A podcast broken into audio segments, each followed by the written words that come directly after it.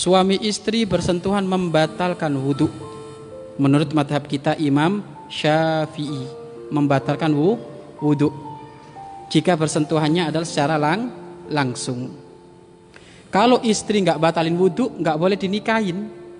Berarti dia saudara kita. Karena istri adalah orang lain, boleh kita menikah dengan dia. Maka di saat menikah dengan dia, di saat bersentuhan batal wudhu. Kecuali menurut Imam Malik.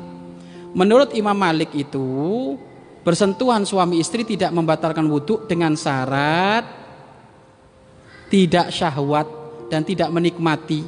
Kalau syahwat dan menikmati, maka itu membatalkan wudhu.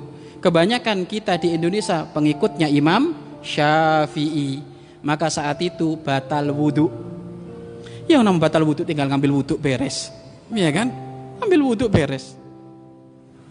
Wudhu yang diulang-ulang itu menjadikan sebab seseorang itu bercahaya mukanya nanti. Makanya kalau batal wudhu tinggal diulang saja. Jadi laki-laki suami istri berpegangan secara langsung batal wudhu menurut madhab kita Imam Syafi'i, yang kebanyakan di Indonesia diambil oleh orang Indonesia ngikut pendapatnya Imam Syafi'i. Adapun kalau di Mekah sana lagi tawaf, Pak Ustadz gimana ini bersentuhan ini, bisa ngikut pendapatnya Imam Malik, iya kan?